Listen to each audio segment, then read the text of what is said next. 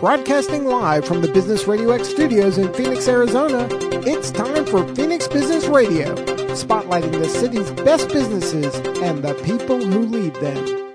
Welcome, everyone, to Project Management Office Hours, the number one live project management radio show in the United States, broadcasting to you live from the Phoenix Business Radio X studios in Tempe, Arizona. I'm your host, Joe Pusz, PMO Joe and for the next hour, we'll be talking project management with our special guests. I want to thank our sponsors today, the PMO Squad. Are you tired of failed projects? Deploy the squad to rescue your PMO or projects. Start recovering lost time, money, and peace of mind. Visit www.thepmosquad.com to learn more about all of their project management services. Now, for those who are regular listeners of the show, and I know there are many, I wanted to give you an update on marathon training. We are within marathon month. Uh, race day is October 28th in Washington, D.C., and I appreciate all the support that everyone has provided. Along with that, everyone knows that I'm fundraising for a charity called Team Red, White, and Blue, which is dedicated to help support veterans across the United States with more than 200 chapters, including there's one here locally in Phoenix. I have been battling back and forth for number one or number two in the total fundraisers uh, amount nationally. And some guy just jumped in out of nowhere. So I'm down to number three. But if we hit my target, I will finish at number one. So I appreciate any support that anybody can give.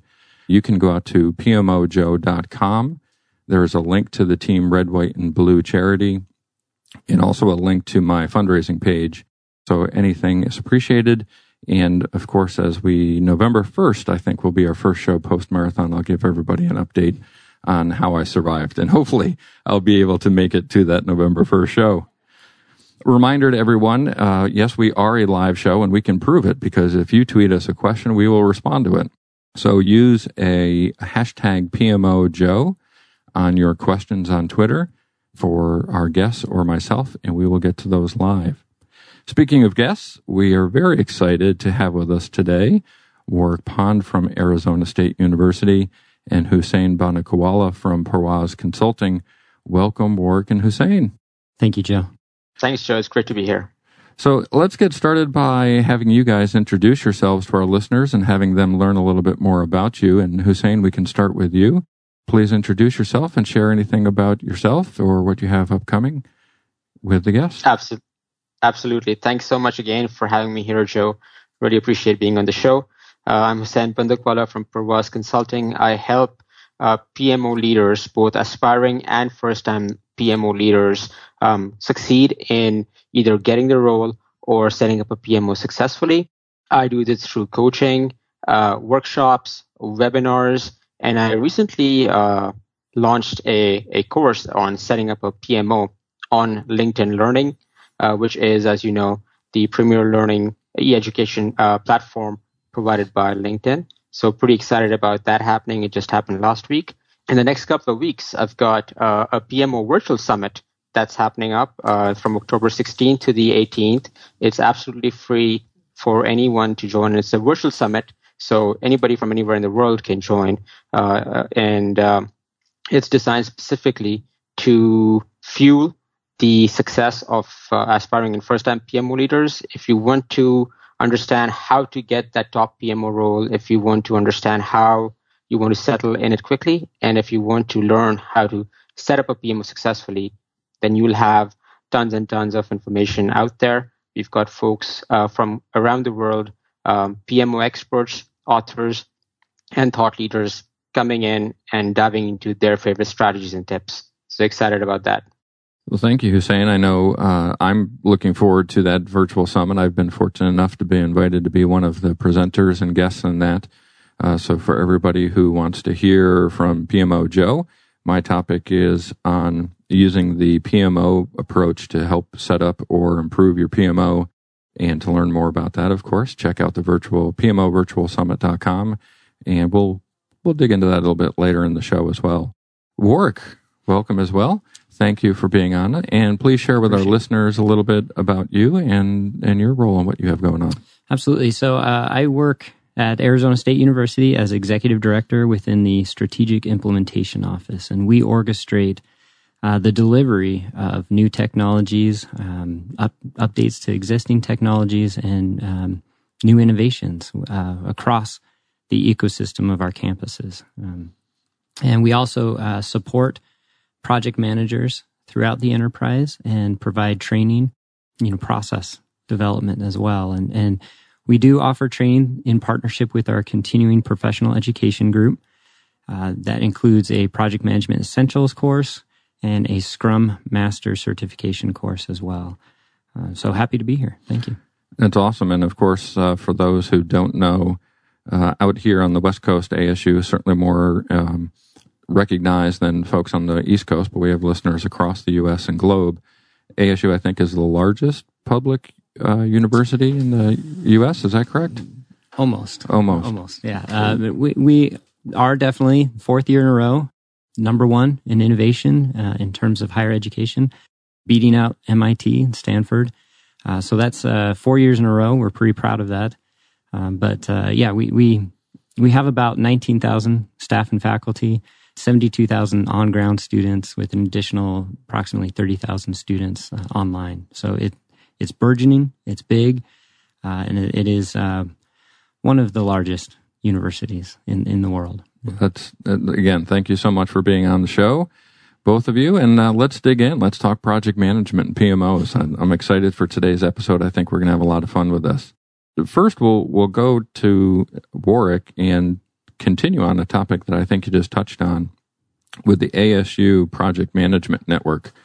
Can you share a little bit more of about that and how that's become such a vital role and opportunity within the ASU ecosystem?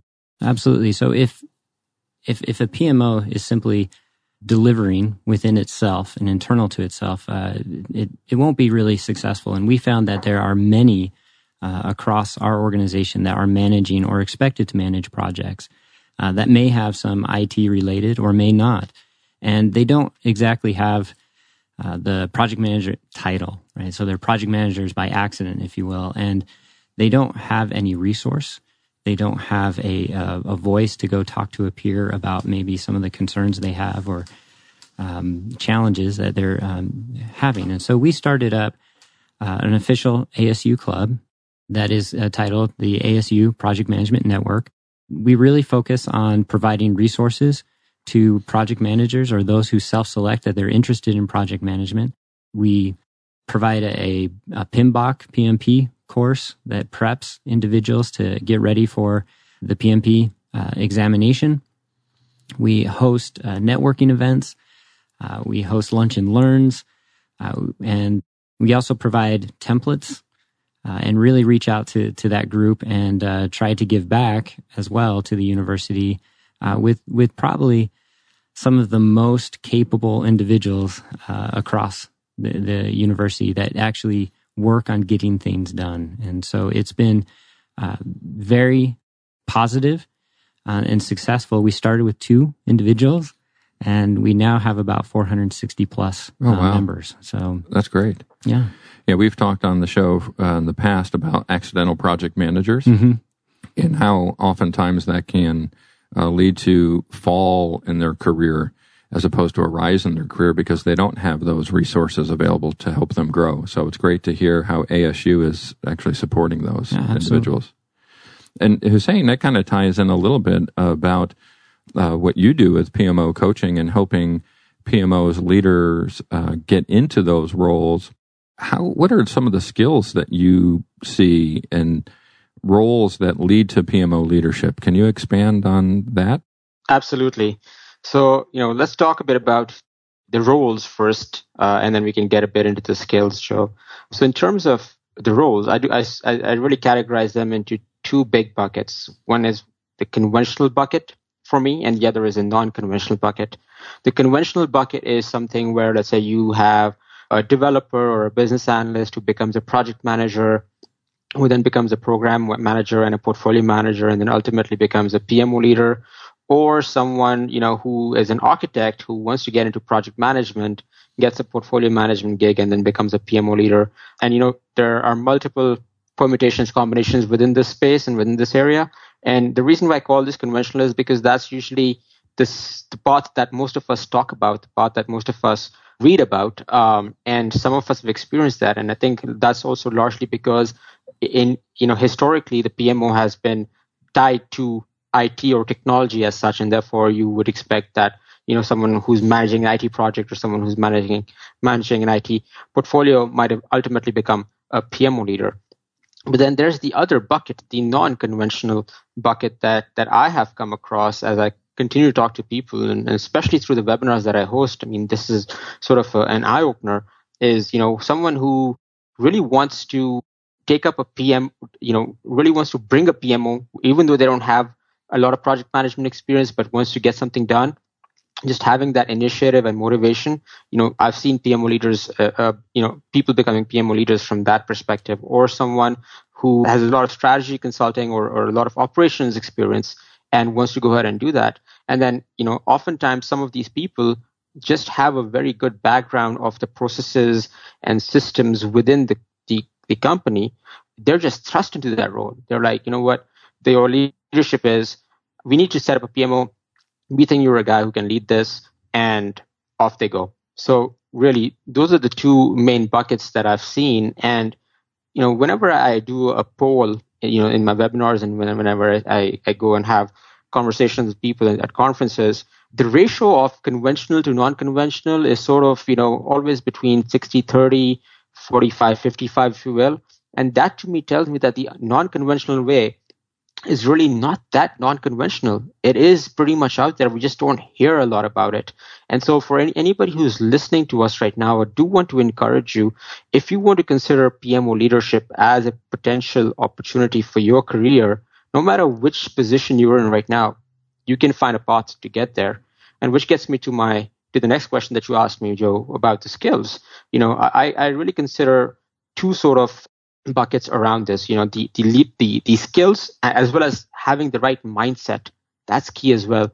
From a skills perspective and i don't want to go too deep into it right now but you know overall i believe that you do definitely need to have some project management skills.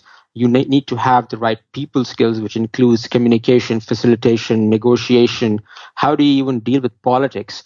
That's an asset. Organizational skills so stuff around strategy things like uh, how to go ahead and prioritize the, your, your, your projects or um, you know even things like cost center accounting or being very familiar with, with performance improving performances of of the of the of, of your team. Those are some of the skills that are highly valuable to PMO leaders once they get that role. And then from a mindset perspective you know besides making sure that your em- emotional intelligence is in tune making sure that you have that can do attitude and a bit of sense of urgency to this as you get into the role and start setting up PMO. I think these are some skill sets and mindsets that could be extremely valuable to PMO leaders.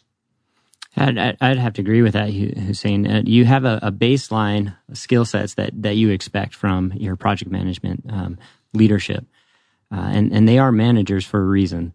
That that does include you know creating the plans, baselining those plans, uh, you know, monitoring those, whether, whether they're um, variant from schedule, from budget, um, actually creating a budget. Those are all things that uh, you know we, we do expect from our project managers, and we we have to build those up at different levels uh, from our individuals. But it, it is that mindset, and one of our strongest skills in, uh, of our team is their uh, demonstrated positive and proactive attitude towards change, and that's that's much more difficult to train. That's much more difficult to you know get people to change their mindset uh, just in that alone. And you, we started tracking towards specific skill sets, uh, you know, emotional intelligence, ownership, you know, having a, a, a true commitment that this is my project as if it's your own business. You know, stakeholder partnership, the strength of your network across the, the institution, uh, th- these are some of the things that, that we started measuring customer centricity. And in, in 2014, I think only 20% were, were meeting these. Uh, we, we call them entrepreneurial uh, PM skills. Uh, now our, our team is about 46% meeting uh, that entrepreneurial in that bucket of entrepreneurial PM. Mm-hmm. You know, the, the others are, are more apprentice or um, process driven which uh, is not a bad thing. It, it's exactly exactly what Hussain was uh, talking about. Those those skills that are absolutely critical and needed for uh, project management. Those are some of your, you know, the apprentices and the uh, process driven project managers are some of your best project managers and assets to the organization because they understand what needs to get done. But having more effectiveness in delivering business outcomes is really uh, driving towards those, those entrepreneurial skill sets tied with the technical skill sets of project management. Yeah, I often find that the good project managers are uh, capable to build schedules and run status meetings and keep projects on track. The great project managers then hit on the mindset and skills that you and Hussain just discussed that take them above with communication, mm. understanding the political and cultural differences within the organization, and being able to drive business value, right? Every project by definition is a unique endeavor. That means there's change involved on every project. Great project managers have the ability to understand that change and can be a change agent as well as a project manager. And it's uh, it's a difficult role. Then that's why we do this show to help yeah. everybody out there understand the challenges. It, it is a challenge, and I think uh, PMI you know puts out that it, it the success of a project is is a 50-50 shot, right? So you might as well flip the coin. And yet, uh, we we have had you know uh, standards out there for years and methodologies out there for years, and yet it's still a 50-50 shot. That's that's PMI I think CB Insights say the, the same thing. It's a 50 50 shot. Only 16% of projects are really successful, I think is what, what they've indicated.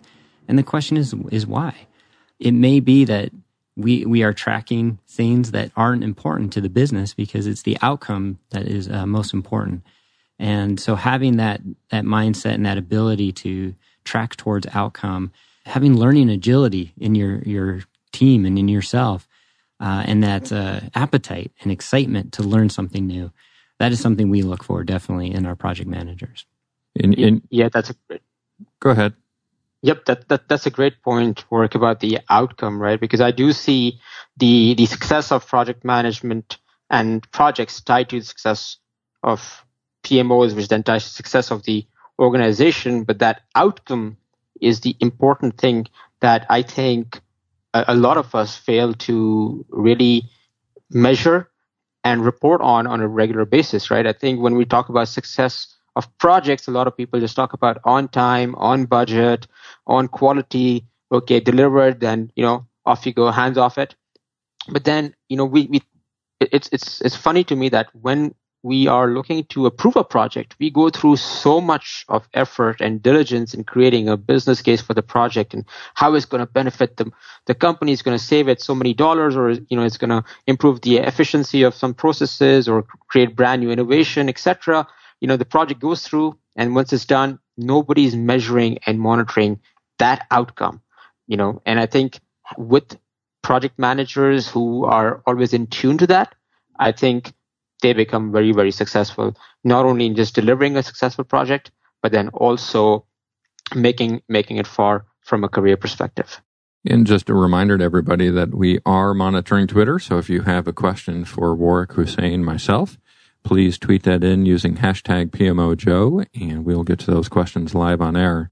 Just continuing on with that, right? Projects fail, and, and I, I speak frequently about the statistics that PMI provides in their Pulse of the Profession that shows essentially a flat trend line over the past decade of about 50% success rate on projects.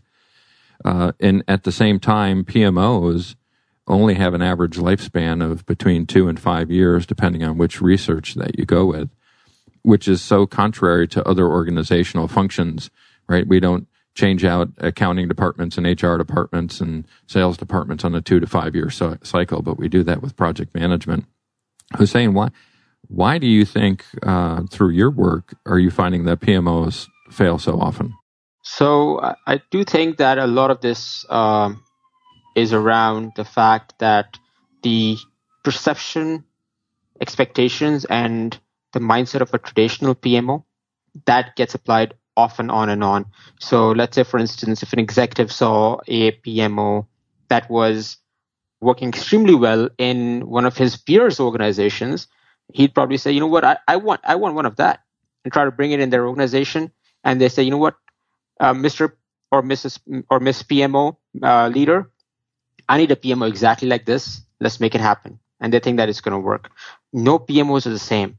You know, instead of making sure that their PMO looks like exactly like what uh, the other organization's PMO is like, they should instead focus on what process they use to get to that PMO and emulate that process, right? So I think the un- the lack of understanding in terms of what a PMO can and should do and why should a PMO really exist within their organization and what does a real what does a successful PMO really look like for your organization is going to be extremely different you know from from other organizations and I think that's the process and that's the the mindset that people have to invest in. I think that's one major reason Joe. The other reason I think is that you know a lot of people that I speak with I think you mentioned accidental project managers I find a lot of people who become a PMO leader accidentally as well, trying to understand holistically why the PMO is needed, you know, work with the different stakeholders, identifying a roadmap, trying to make sure that they're looking like the expert that they're they've been uh, trusted to do. At the same time, learning the tricks of the trade. You know, there's a very good chance that they're going to slip up, and if they slip up, their PMO is going to slip up, and therefore, I think the focus that we need to be doing is making sure that those PMO leaders, especially people who really want to become a PMO leader or people who really are in that position right now where they're setting up that PMO for the first time, they really need to focus on their evolution, their nurturing, and their professional development so that they can make sure what is out there in the industry. They can understand what are the, the norms, what's okay, what's not okay. But the most important thing, have that confidence that they can go ahead and stand up to their leadership, to the other stakeholders, to their team, and meet them in the eye and say, you know what, guys, this is the approach that we need to do.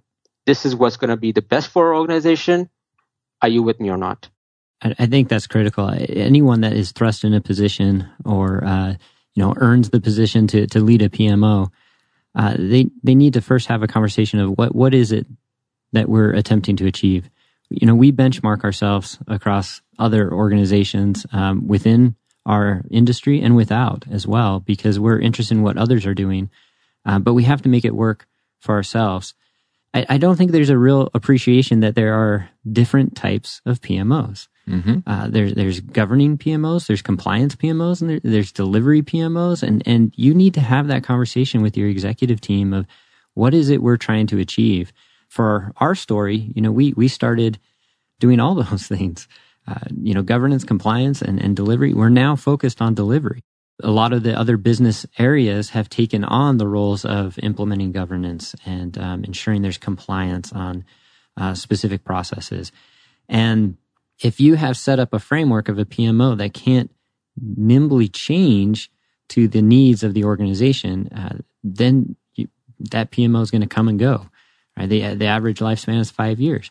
And so are you delivering value that is expected of you? And that value may be different from what you expect a PMO to deliver than what your business actually needs. You know, one, one example of this is, you know, Hussain uh, was mentioning about uh, all the time spent in, on new project requests and, and uh, justifications, you know, the, a true business case. We, we looked at uh, other organizations and we found that, you know, they were spending on average 55 hours uh, for a business case. And, and it was on average costing about $6,000 or something like that. And we looked at our processes and found that we were 37% below that. We thought, shame on us. This is ridiculous. And, and that may well have been true, but finding that it, that actually was a strength of ours. Why would we uh, conform to what others are mm-hmm. doing when this is working for us uh, and is, is being cost effective and allows us to be nimble to the changes uh, rather than defining everything up front in a business case. Yeah, we've uh, going back to the PMO virtual summit that Hussain is going to be presenting. In my presentation, the PMO approach, we I call out Bill Dow's seven reasons why PMOs fail, and then how our PMO approach addresses each of those seven reasons for failure. Almost all of those seven reasons are what you and Hussain just talked about, right? The cookie cutter approach, it doesn't work. It's the PMO police, governance over delivery. And ultimately, the P is defining your purpose. if you haven't established with your leadership team the purpose, the why of your PMO, then of course you're going to fail because you yourself don't even know why you're in business. So it's great to hear from industry leaders out there that you're going through the same things and that our listeners can take away from that. Know that if you don't know why you're in business as a PMO, you're probably going to be a statistic that two to five years later, you're going to be looking for a new job. And this is why we do the show to bring on folks who are out there every day working in organizations, working as consultants to help grow our industry and make it become stronger. Learn from our experiences and, and help you advance your career as a PMO leader. Uh, I know certainly I learned through uh, the School of Hard Knocks along the way and I wish that I would have had an opportunity to sit and listen to a podcast where people were telling me what they've experienced rather than me mm. trial and erroring my way through failure. Yeah. Right. We've had several different industries on and represented on the show.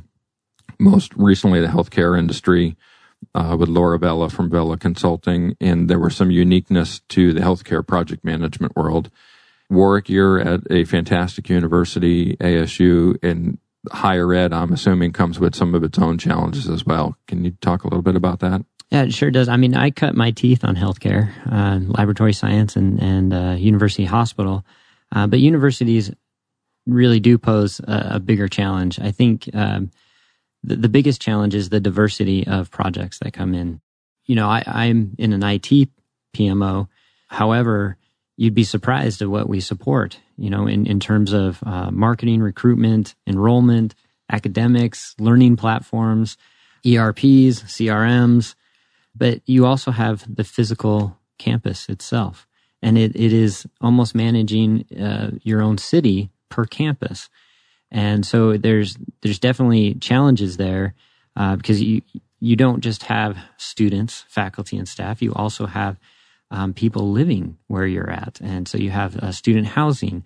And so these bring up uh, very peculiar technology issues. Um, so, you know, we, we can provide a secure network, um, but now you have a student that can't patch in their Xbox onto that network. That's a problem, right? That, that's mm-hmm. affecting mm-hmm. that student's experience. Um, and so ensuring that we can successfully build ubiquitous services uh, that meet that demand for the multivaried, uh, you know, experiences and customers.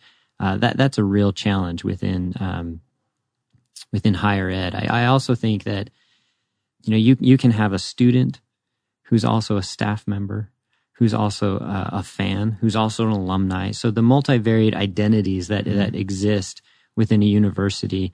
Uh, so when you're building out uh, new systems, or applications, you have to think of all those different types of end users and use cases that are going to use uh, the technology. And uh, that can be a challenge as well, uh, because you may be thinking of just one type of demographic. We don't have the luxury of um, segmenting our demographics.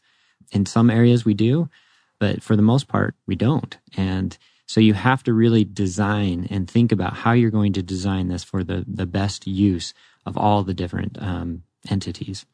Well, and I would imagine challenge keeping up with a hundred thousand or so students that revolve in and out every yes. one to four years. Yes, coming and going, uh, and and that identity uh, never goes away. Of course, right? Uh, they they're always affiliated somehow with the university, uh, and and then I think the, uh, another big challenge is we we talk about digital transformation within IT. We're certainly living that, and if if you're a business that doesn't think that you uh, our technology business, then you're going to have some real hard, you know, challenges in the in the future. In higher ed, in education, I think this is we're going through in our industry our own uh, transformation and call it what you will, disruption or, or whatever it is. But in in terms of where we're headed as as an industry and you know ASU, we like to measure ourselves on not who we exclude, but whom we include. That's how we like to measure ourselves. And and just the, the measures by which we measure success in higher ed, we're looking at saying maybe we don't agree with these. And so we're trying to provide greater access to students. You can look across the nation. There's other universities that are actually reducing their enrollments, increasing tuition, increasing their standards. And that, that's kind of a flux of, of who's going to win out and, and what's the best model.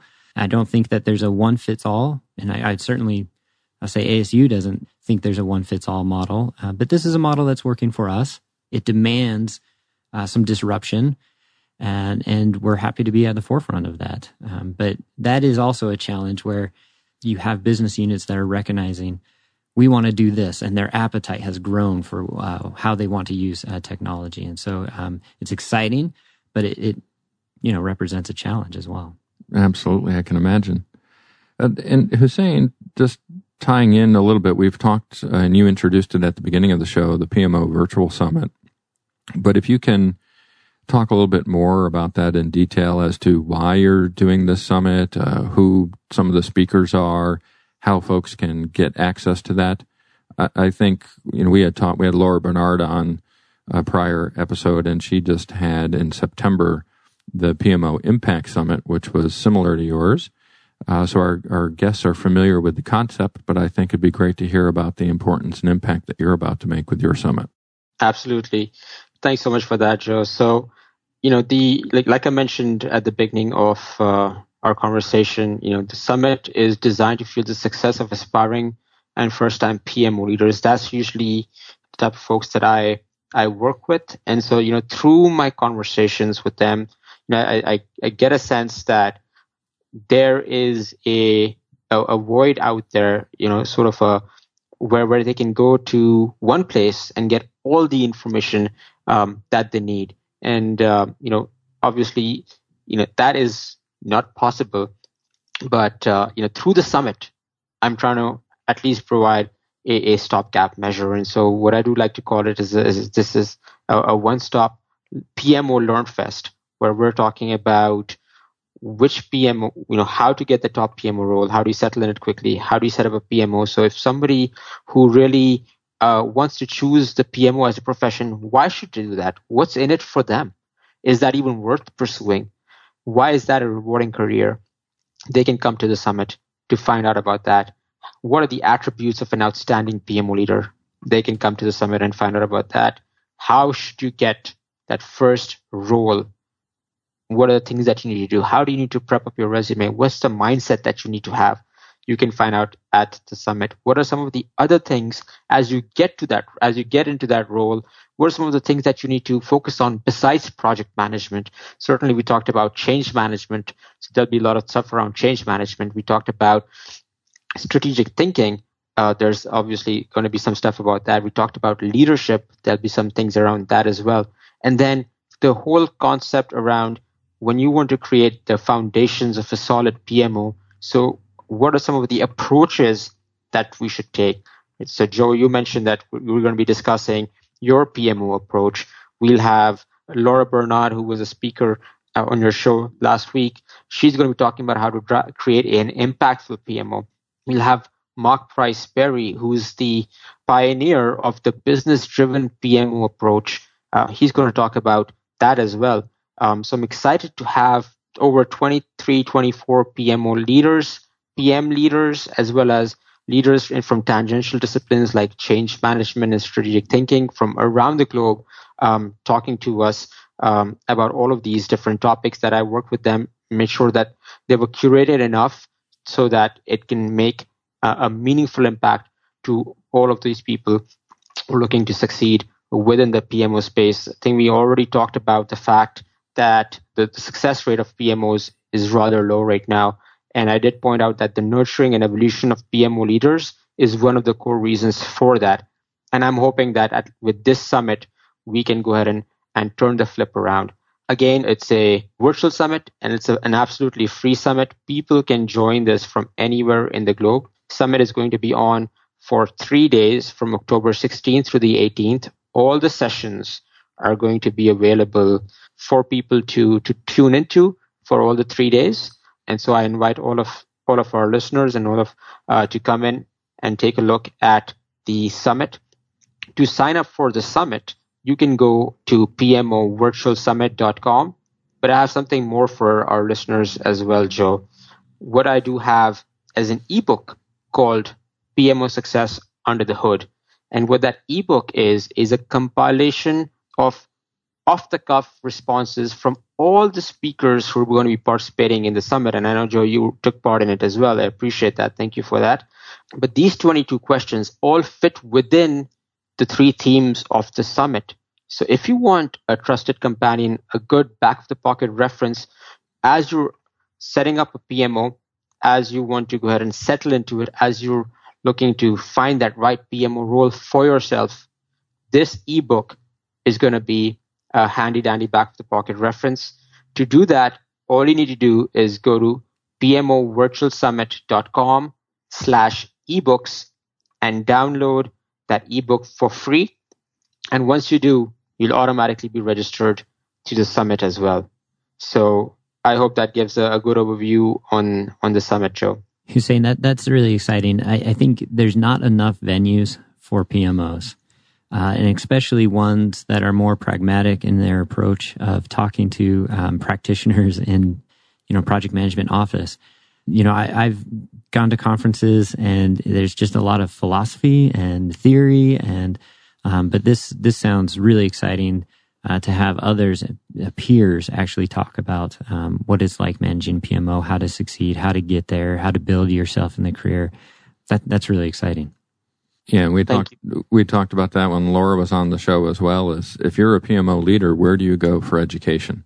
Where do you go for career advancement? Where do you go for certification? And we're lacking in that industry, and that's why I was so excited to participate in Laura's Impact Summit, Hussain's virtual summit, because I want to give back to the, the community that I grew up in, right? And mm-hmm. I, I too applaud Hussain uh, for what you're doing organizing this. I know it's not an easy task to do to get so many people from across the world involved and organized. Uh, so my applause to you. Great job and can't wait to see the participation in mid October when that rolls out. Thanks so much, Joe. And just tying into that, uh, Hussain mentioned Mark Price Perry, who will be uh, involved in his summit. He'll also be a guest on our show in December. So a little tease for everybody. Uh, be on the lookout for Mark to join us. I'm really looking forward to that. Uh, kind of staying on the education theme, right? I know Warick you had mentioned that there are some educational programs at ASU for Scrum Master and Project Management Essentials. Can you share a little bit more about those programs and how folks who are interested might be able to get involved? Uh, absolutely. So, um, again, through partnership with our continuing professional education group, um, we, we have a number of project management resources out there um, to help uh, those either getting started in their career or that have um, been managing projects for quite some time. So, we, we do have uh, instructor led courses, uh, the first of which is um, project management Essentials is what the workshop is called. And our next course in that is November 6th through 7th uh, this year. And then we offer Scrum Master certification. So, whereas the Project Management Essentials course is really geared towards more the um, traditional waterfall approach, work breakdown structures, uh, risk management, change management, you know, the Scrum Master certification is more, of course, agile and uh, being adaptive and flexible, but stable as well we have those offerings up on on our uh, website, which is uh, cpe.asu.edu. We also have an online course in project management certification. It's a, uh, a 12 module course, uh, three credits each module. You can take them all uh, and get the certification, or you can take it a la carte. And that is kind of drilled down into specific uh, topics that, that follow the, the you know skill sets within listed the processes listed within the um, PMBOK as well. And that's great to hear both traditional project management and some of the more agile approaches being offered by the university here on the uh, project management office hour show we we believe in combination of both as well and the the bigger your toolkit the bigger your tool belt the more successful you can be mm-hmm. I've yet to find any organization that's truly traditional or truly agile and blending those together and giving folks an opportunity, I think is again, I applaud that and think that's a smart move by the university. Yeah, I, I appreciate it. I, I, you know, I think uh, I, idealism, you know, and, and, dogmatic approaches don't work. I, I agree that most PMOs are, are, hybrid in nature. You know, one of the things that's exciting about the instructor led courses um, is that we get to talk about uh, what others are doing, but we also get to share some of the innovations that we've had at the university and and the lessons that we've learned as well, and talk about how that applies to other organizations and and some of the take homes that they have and implementations that they want to uh, do within their organization. It's it's fun to hear, and I think that's a key within any PMO in any organization. We have to start thinking about how are we going to work differently to get things done. Absolutely, and and Hussain, just kind of sticking with this education here, we've got a a captive audience that's here to listen to two fantastic PMO leaders share their experiences, and certainly don't want to give away too much in advance of your summit but this is what you do, right? You're a PMO coach and you help organizations and individuals get set up. What should PMO leaders take with them to have confidence that they can be successful? We've already talked that PMOs have about a two to five year life cycle. So, how can you build one with confidence today and know you're going to be successful in that role? Well, I think that one of the biggest things that confidence comes with is experience, right? So, how do you go about getting that experience if you're doing things for the first time? My take on that is through simulation and experiential learning, right? I think a lot of aspiring PMO leaders would, if they dis, if they do in, indeed see themselves getting that into that PMO role or proving it to their leadership or even that recruiter that they're the fit for the they're, they're the fit for that right that organization, they need to not show them what they've done, but they need to prove to them what they can do. So through that experiential learning, if they go about, you know, going through various scenarios, going understanding the entire process, uh, what would happen when some some challenges spur up, how would they react in that, what was their roadmap like, what kind of attitude they can come and bring to the table. I think that can show uh, that can go a long way and you know, through my coaching, I, I work with not just people who are focusing on setting up their PMOs in real time, but also people who ultimately do want to get that role. And I think you know having having uh, someone to coach through that and working through various scenarios and simulations can certainly be a, a fantastic experience.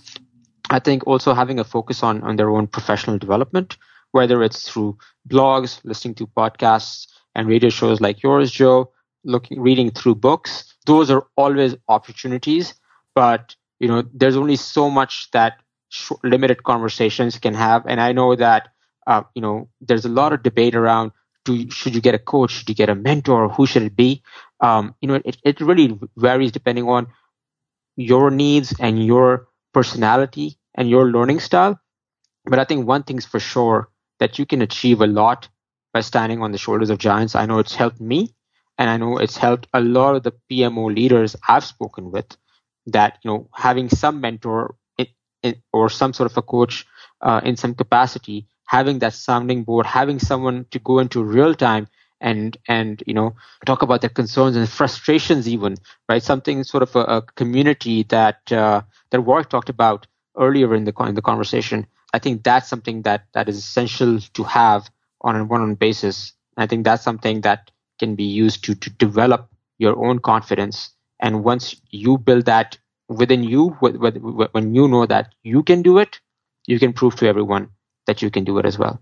So I'm a sports fanatic and I love all sports and I love coaches because of that. So, hey, coach, uh, PMO coach Hussain, I'm going to ask what's a quick win for me, right? How can I uh, and a new PMO try to establish something quickly that shows that this is going to be successful and we're adding value to an organization? Well, I think uh, I would answer that in two parts, Joe. So uh, the first thing is something that we talked about earlier in the show is no matter what someone says to you, if you're hired by someone and somebody says your your chief sponsor says I need a PMO because whatever that because is fantastic but you need to go about exploring the why a PMO is needed holistically, which means you need to not just talk to your project sponsor, you need to talk to other leadership members, you need to talk to other people and other stakeholders who your PM was expected to work with. You need to talk to your team. What's going to be what's working right now? What are the challenges and issues that they're facing? and come up with all of that and then present your sponsor what you told me, Mr. PMO sponsor, that's fantastic. But guess what? I've talked to some other folks as well. Here's what I've gathered, and here's why we need to create the PMO. And once you have that, once you know the why, then what the PMO will do, how it will do it, and what outcomes it will benefit, these will all come through. But as a process for this, I would say that PMO leaders should take their own time in developing the why for this. But as they're going through developing the why, they'll come across some issues and some challenges that could really be fixed very quickly. And so shouldn't wait for, you know, all the whys to get through. Go ahead and roll out some of these shorter term issues and challenges, which I like to call quick wins, right? So high impact, low intensity in effort, get that out and tell people that you're not just all talk and planning, you can act and deliver as well. And that more than anything else can, you know, build a PMO leader's credibility in front of all the stakeholders and, and team members. Some of my favorite quick wins that I've come across, you know, having some templates in non-management speak, so in non-project management speak rather, so that the people out there, your stakeholders who are not familiar with project management terms, they can use it and they can benefit from it. I've also seen lists like project man, uh, pro- all the lists of projects in a consolidated, prioritized fashion. Oftentimes, that's not available for um, all the leadership to see. Just having th- that and providing that uh, can be extremely beneficial uh, for people as well. Um, I would say also if you can go ahead and create a quick and dirty community, a safe haven for the project management, uh, for the project management team, for all the project managers, I think that can be a fantastic quick win to have as well. So I I have to agree with that. I think the the what the quick win is is going to be unique to the business. Uh, you may, you know, I I know I came in uh, to start a PMO and there was no inventory of, of projects. That's a, a quick win. What are we actually working on? Right? That's a quick win. But it could be uh, resource capacity planning. It could be uh, the nimbleness or lack of nimbleness of our financials. It could be project intake. Our, our customers are frust- frustrated, or just defining what the life cycle of a project is for our customers, so that they know where they're at in any given uh, project. Those those are things that can be real quick wins that that change the culture uh, in meaningful ways. Um, but it depends on on the organization what they have. They may have all their processes and, and life cycles and phases defined. Uh, they may have a financial maturity, um, but no prioritization, right? I mean, those are things that need to be assessed. Um, and I would say just treat it, not just, but treat it like a project. Outline that roadmap and what business capabilities you're going to have when and focus on, you know, the first two uh, you don't have to do them sequentially. You, you, can do them in tandem or parallel and uh, start showing that you're actually getting that roadmap done as well and completed out. Yeah, there's a great video that's kind of circulating on LinkedIn right now of a man drawing an action hero, and he's given 10 minutes to draw it. And then they ask him to draw the same action hero in one minute. And then they ask him to draw that same hero in 10 seconds. And to me, my favorite quick win is getting the organization, the department, whatever function you're working with to understand what project management actually is. And they think that we can do things faster and get the same quality out of it. And for me, I always shoot for an understanding. And once you build that understanding, now you have the opportunity to go expand on everything else that you're working for. Because the uphill battle of them not understanding what project management is often leads to that two year exit for the the PMO manager because they didn't really the organization didn't understand and appreciate what PMO was actually supposed to be doing. Correct. I, I would have to agree with that, Joe. I mean, someone reminded me last week. Uh, you know, they asked the question, well, "Why, why do we put brakes on cars?" And inevitably, everyone answers, "I'll just stop." But the answer is to go fast. We we put brakes on cars so we can go fast and we can slow down and not die. Right. That yeah. that is why we put brakes on. And it's the same with project management. It we put processes in place so that we can run and we can go faster, not because we want to slow anyone down. And if you, if, you know, if, if you're asked to to um, you know enhance or manage a PMO that's been in existence, that's something that you're going to have to look at and actually um, assess and analyze your current processes and identify what is slowing down the business. I because love it could be Yeah. you. Yeah. That's a great, and I had never heard the uh, brakes on cars. One, I love that. I may have to steal it if I have your no, permission. absolutely. Yeah. Well, I it's- was about to say that. I, I've never heard that before. That's awesome. well, I stole it too. So well, we're we're all sharing, right? Yeah, that's absolutely. that's That- what we're here That's for. why these venues are, are really important. And, and, you know, speaking to that, uh, Hussain mentioned uh, mentors and coaches. I, I think all of us are successful because of other people as well. And I, think it is critical to have someone that you, can talk to and building that network of other PMO professionals. Uh, how have you done it? Be, having a willingness to share, and a willingness to even share templates, right? Uh, on both sides, uh, not just not just uh, taking but giving as well. I think that's imperative because these are uh, people that are working it and who have the experience rather than, um, oh, I got this template on the internet and I don't know if it's actually been proven out. And then, you know, I, you talked about confidence. That is a hard thing, right? Um, I, I think you have to provide yourself the um, ability to fail in some areas. Uh, I like to not thinking. I mean, we talk about fail fast. I, I like to think of it not as failure, and I know you're the same, Joe. It's it's a learning opportunity. I actually like to think of it as market differentiation, uh, because now I know something that my my competitors don't know. I know this doesn't work, and uh, that that gives me some differentiation and uh, some marketability.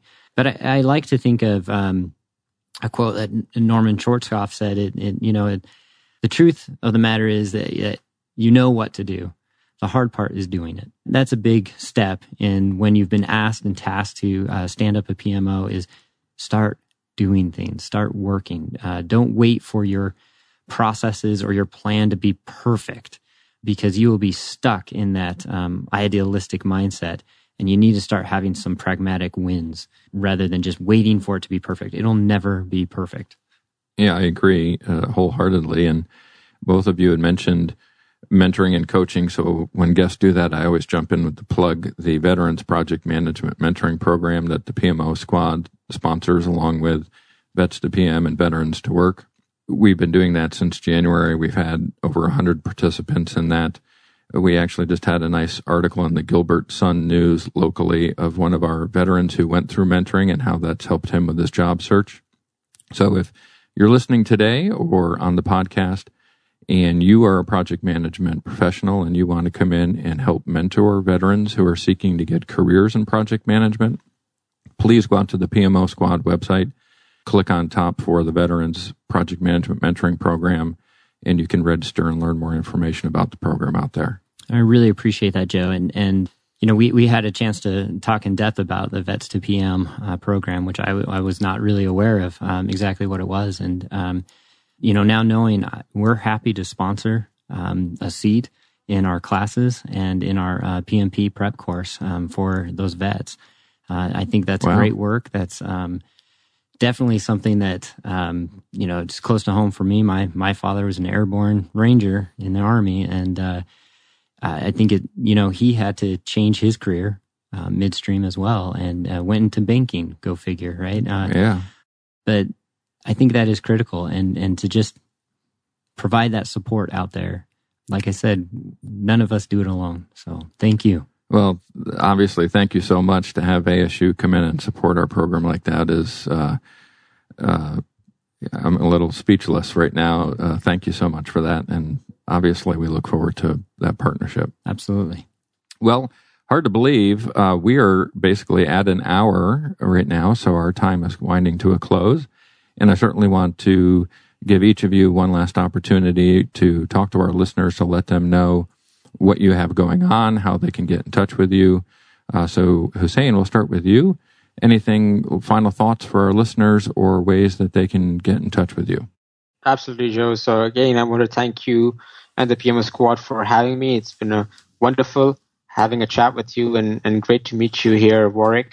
I often tell PMO leaders and people who look interested in, in, in PMOs is is that it's a it's a great forum for people to accelerate their career because they have such a great opportunity to collaborate with everyone that they're working with. And ultimately, they, they not only know and, and build all the, the key relationships within an organization, uh, but understand that the tools, the systems, the processes so well that they have an amazing vantage point. They're able to take in all things technical, no matter what area that is. I don't, I don't mean just IT, but you know, it could be construction, it could be medical, healthcare, whatever it is, and then funnel that together and through to the leadership. Really get that, get that, get it down to what they want to hear, and similarly funnel it back down uh, the same pipeline. And that's such an amazing skill set to have. It's almost like uh, an akin to the COO, right? A COO is everything to around the operations. A project management office leader is everything similar, but all related to projects. And so, you know, when it comes to PMOs, um, I do see that, you know, sometimes depending on the size, scope, and the organization, you have an army of one where, you know, you have a PMO leader and he or she is or is the only one who is in part of the PMO, and then they set it up from ground up. Or, you know, you could be blessed with a team. Um, no matter which approach you, you take, no matter which situation you're in, you can be successful. And the you know, one thing that comes to my mind when I when I talk to PMO leaders about that is one of my uh, you know favorite African proverbs, which is, "If you want to go fast, go alone. If you want to go far, go together." And that's the key to successful PMO, PMO leadership. Great. Thank you, Hussain, uh, for being on the show, for having your summit upcoming as well, and being a leader in our industry. It's really appreciated. Thanks a lot. And uh, Warick, uh, what's the best way for our guests to continue the conversation with you if they choose to and, and learn more about what you have going on at ASU. Yeah, absolutely. Uh, you're welcome to email me at uh, warick.pond at asu.edu. Um, if you're a vendor, I probably won't respond for quite some time, but, uh, um, but yeah, I'm, I'm happy to, to connect. But, you know, for our, ourselves, there's a lot going on at ASU. There's just so much. It's, it's such a large ecosystem of, of work and innovations and projects. You know, last year we awarded 23,000 degrees. Uh, that is up by 71% since 2005. Uh, our, I think our research expenditures are up by 135% um, in terms of research awards, I should say. That doesn't happen by chance, right? These are concerted efforts by individual contributors. And that's really where it, it, you know, project management, project management office, that's where it's exciting. You get to work with really intelligent, driven individuals. And that only works if you think of yourself as a, a catalyst, and enabler to the strategy, and that your team members, your project managers, your coordinators, your program managers, they think of themselves the same as if they're managing their own business as well. Just like Hussain said, a, a CEO.